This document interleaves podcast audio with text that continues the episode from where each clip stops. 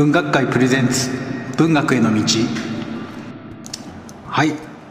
というわけで始まりましたポッドキャスト文学界プレゼンツ文学への道。このポッドキャストは月刊文芸誌文学界の編集部の面々が文学についていろいろと語り合うポッドキャストです。私は編集長の丹羽健介です。あとデスクの畑野さんにも来てもらってます、はい、畑野さんどうぞよろしくお願いしますえっ、ー、とこれがあのオンエアというか配信される頃にはもうすぐ、はい、えっ、ー、と次号文学界の7月号がね、はい、発売発売されるかと思います。される頃その直前ぐらいだと思うので、はい、えー、と実は我々もまだあの考慮最中だったりもするんですけれども、はい、えー、7月号の読みどころについてえかいつまんでお話ししていきたいと思います、はい、えー、今後はですね創作が、えー、結構充実してまして4つ4編入っていて、はい、えー、関東はですね小林恵梨香さんの短期集中連載が始まります、はい、風船爆弾フォリーズというタイトルで、はい、えー、これは多分全部で3回ぐらいの連載のうちの第1回ということになるんですけれども、はい、えー、東京に宝塚劇場ができた年私たちは小学1年生になった。聞こえるのは少女たちの歌声と戦争の足音ということで何かただならない感じが漂ってくるわけですけれどもそうですね。いかがですか？そうですね。いや私あの最初現代の話かなっていうふうに、うん、震災っていう単語が出てきたんで、うん、当然東北のあの大震災のことを思い浮かべてあ現代の話なのかなと思って読み始めたら少ししたらあれこれはこの震災っていうのは、うん、関東大震災1923年ですか、うん、あのまさに文藝春秋が創刊された年ですけどのから、まあ、十数年経った。だから昭和初期ですよね。これからまあだんだん日本が戦争に向かっていくまあその、えー、戦前の話であり歴史劇だっていうことにまず驚かされたんですけど、うん、っていうような感じでしたでまあその主人公が「私」って書いてあるんですけど、まあ、複数の少女、うん、当時を生きていた少女が主人公になっていって、うん、でまあおそらく彼女たちがいろいろな形で戦争に、まあ、巻き込まれていくというか、あのいろいろな形で戦争に関わっていくっていう物語なのかなっていうところですごくあの小説の文体としては結構前衛的というか、うん、そうですね。すごい現在形を積み重ねていくような、はい。はい、あのえー、かなりあの乾いた文体で、ね、複数の声が、まあ、当時の資料からの引用とかも含めて、うん、そうですね。すごいあのポリポニックに書かれているので、はい、なんか当時の息遣いというか時代の雰囲気みたいなものはあの少し普通の歴史小説と違う形で伝わってくるなと思いました、うんはい、これはあのえっ、ー、と発売される6月にですねこの小説の舞台化した「そうですね。えー、少女たち風船爆弾を作る」という、はい、えー、舞台にもあのなるということなので、はい、気になる方はそちらもクしていただければ風船爆弾っていうのは一応補足しておくと日本軍がアメリカの本土に向けて爆弾を吊るしてその本土を攻撃しようっていう、まあ、実際計画されて実行されて、っていう多分作戦に少女たちが関わっていくっていうことですよね、そうですね。この連載が進むにつれてそのあの詳細が明らかになると思うんですけれども、はい、まあ、だんだんとこの少女たちの世界に戦争が忍び寄ってくるというサスペンスが、はいはい、えー、この最初の回から味わえるのではないかと思います、はい、えー、続いて糸山明子さん「神と提灯行列」すごい惹かれるタイトルですね。これもあの黒谷剣シリーズの連作という連作の一応あの、まあ、第1期の最後の作品っていうことで、うん、あの今年年内多分単行本化もされると思うんですけどとして書かれた作品で、まあ、黒蟹剣っていう架空の剣で、うん、えー、起きるいろいろな登場人物のもとにいろいろなことが起きることを毎回書いていただいている、はい、今回は、まあ、割とあの神が出てくる、まあ、糸山さんの小説に、まあ、主人公が神ですからね。そうですね、はい、いろいろな形で出てくる、まあ、今あの黒カニ犬シリーズも何回か出てきた神が今回はあの地鎮祭の時に呼ばれてそのままあの普通は帰んなきゃいけないんですけどあの現世に居残ったっていう、うん、その居残りたかった理由は人間があの結構あの何ですか黒カニ県みたいな、まあ、東京ではない地方の例えば商工会議所とかですね地元の土建業を仕切ってる人たちとか、はい、まあ、ちょっとボンボン感がある人たちっていつも楽しそうにワイワイやっててその中に紛れ込みたいっていう願望を果たすために神が現世についてしまうっていう、うん、でいつの間にかあの飲食店のチェーンの社長になっている、はい、で、まあ、楽しく過ごしてるんですけどそこにあの黒カニ県出身の宇宙飛行士が火星に行くっていう時代になってまして、それで時間もすごいだからかなりはあの短編というかこの長さの中で非常にダイナミックに動く、ね、はいはい。一編ですね。はい。それで火星に着陸できるかっていうことで地元の人たちがすごい盛り上がっていくんですけど盛り上がっているの横目に神はどんどんなんか冷めていくっていう、うん、まあ、なぜ冷めてしまうのかちょっと読んでいただきたいと思うんですけど、はい、すごく面白いあのなんですか神視点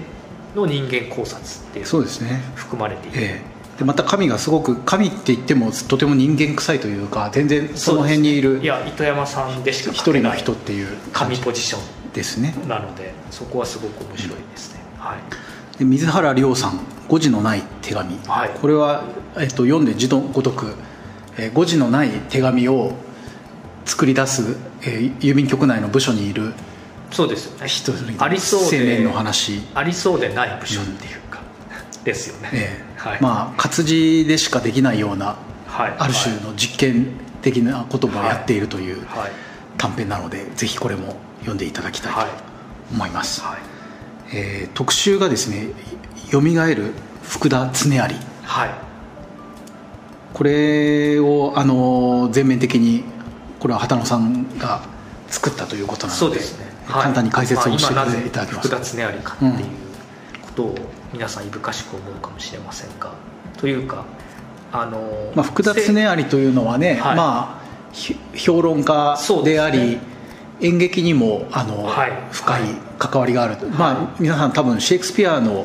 あ、の役者として翻訳者として、あの接している人が一番多いような気がしますけれども、はいはい、なぜ今福田恒也そうですね、まあ、あの全部の面をちょっと取り上げることはちょっとなかなか今回力不足で難しかったんですけど、まあ、やはり批評家としての批評家評論家としての福田恒也っていうのをあの亡くなったのは1994年なので、えー、メモリアルイヤーってことでいうと来年が没後30周年なんですけど、ちょっとフライング気味に、うん、あの特集を組んだんですけど、はい、やはりあの主著である代表作と言われる「人間この劇的なるもの」っていうものは、うん、あのすごく素晴らしくて私もすごいあの大人になってから読んだんですけどあの結構世界がガラリと変わるような読書体験だったのでで、まあ、それをぜひ皆さんにしていただきたいっていうところが動機だったんですけどそれでまあ二つねありの有名な言葉でこれあの人間この劇的なるものの中にある一節なんですけど私たちが欲しているのは自己の自由ではない自己の宿命であるっていう、はい、まあその戦後って基本的には自由がいいっていうか自由万歳な価値観だと思うんですけどでもその自由って実際何のためにあるのかとかどういうものに支えられてるのかってことを複雑にやれば根本から考え直しているのでその結構まあ私たち自由があるのが当然だし自由がいいもの。まあもちろんいいものなんですけどそのなんかあのじゃあ果たしてその自由によって何を得られて何を失っているのかとかあの自由を持て余しちゃってるような状況も今あると思うんでそういうなんか実存に関わってくる問題をなんか気になってる人にはぜひ読んでいただきたいなと思ってあのいろいろな方にその福田恒有が持ってる、まあ、現代性というか、うん、なるべくこれからの読者にあのこうバトンタッチをしていきたいなと思ったので、うん、そういう現代性だったり普遍性だったり今日性っていうところをなるべくあの多くの筆者に語って、うん、まあ、書いていただいたという感じで、はい、というアングルで特集が組まれてるんですね。ね。で内容的には、えー、中島武さんと浜崎洋介さんあの政治学者と文芸評論家のお二人にもともと福田恒有の思想に造形が深いお二人にまさにあの今日性というか、うん、あのを語っていただいて、はい、でプラス読書案内も書いていただきました、はい、それから、えー、あの若い30代の書き手というか哲学研究者である下西和人さんに、えー、演技する精神ということで、うん、その現代に複雑にある思想を接続するとしたら、はい。どういうふうに読めるかっていうのを結構スリリングな論考を書いていただきました、はい、それから、えー、片山森秀さんに福田恒有この黙示録的なるものという批評を寄稿していただいて、はい、あと福田恒有といえばまあご存知の方も多いと思うんですけどあの先頃亡くなられた坪内雄三さんが、まあやっぱりあの心の死というか、えー、思想上の死として、はい、まあ、あの現実にもお会いになってるんです、ね、あって交流はあったんですけれども、えー、あのそういう死と仰ぐような、えー、坪内さんの思想にも大きな影響を与えていることは、うん、坪内さんがいろんなところで書いたり発言してたりしてしてたんですけど、まあ、実際どういうふうに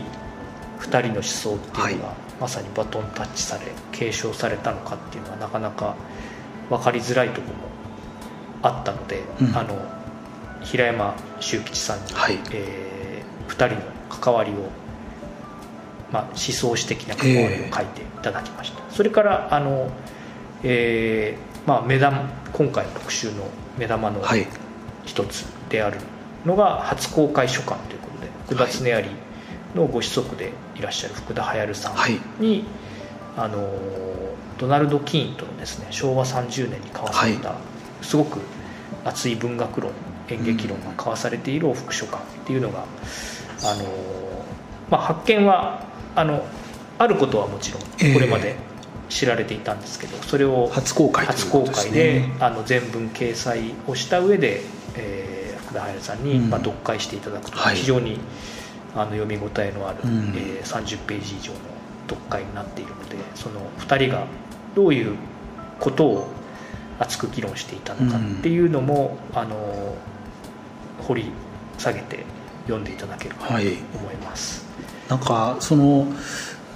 昔の人というか、あのの手紙の長さとか、はいはい、内容の濃さみたいなものにまずびっくりする。そうですね、まあ、この往復書簡は。手紙の中で第一審がすごいドナルド・キーンさんから、はいえ。ー、あの結構長いものが届いてでそれにすぐ答える形でうん、で福田恒有さんもこんなに長い手紙を書くのはいやそうそうほとんど、うん、あの初めてですね、えー、ことを確か書書かれてると思うんですけど。そういう形ですごくドナルド・キーンさんの厚さにやっぱりすごくそうです、ね、自分も書き立てられたかのようにそうです、ね、往診をしているというね、はい。はい、感じですよね、はい、返信をして。で、まあ、まさに昭和30年というとそのあの人間この劇的なるものを書いていた頃で、うん、それからシェイクスピアの確か翻訳を本格的に始められる頃なのですごく重要な時期に交わされた書簡なので、はい、あの2人の文学者の本当にあの油の乗り切った時代というのを感じさせる往復書簡でなかなか熱いですね、これは。ぜひ読んでいただければと思います、はい。まあ、福田恒有福田光尊ってねみんなよ読んでる人が多いと思うけど、ね、どっちが正しいですかね、まあ、吉本龍明みたいな感じですよね、福田光尊っていう人はすごく多いと思うんですけど。まああの特集全体を通じて全く今読んでも新しいというか今むしろ新しいというような感じが伝わって、ね、私はそういうくるなと感じがしましたね、うん、はい。であのとても有名なあの評論の一節一節というかあの99匹と1匹とあそうですね。1匹と99匹とか、はい、1匹。と99匹とか。ですね、はい、っていうあの、まあ、聖書のあの引用に基づいた福田恒有のあの評論があって、これをすごくなんか引用する人が多いですよね。あの今の小説かなり評論家でも、はいはい、中島さんと浜崎さんのご対談も対談の中でもそのそれをどう読むかっていうのが、はい、結構すごく面白い解釈がされてて、まあ、端的に言ってしまえば、まあ、政治と文学っていうものがどういうふうに、なんていうか、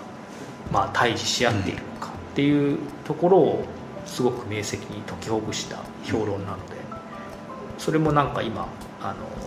文学と政治の関係ってまたそのマルクス主義がある種力が弱まった今は逆違う政治っていうのがだんだん強くなったりもしているので、はい、そういうところでもあの文脈が変わってもなお普遍的に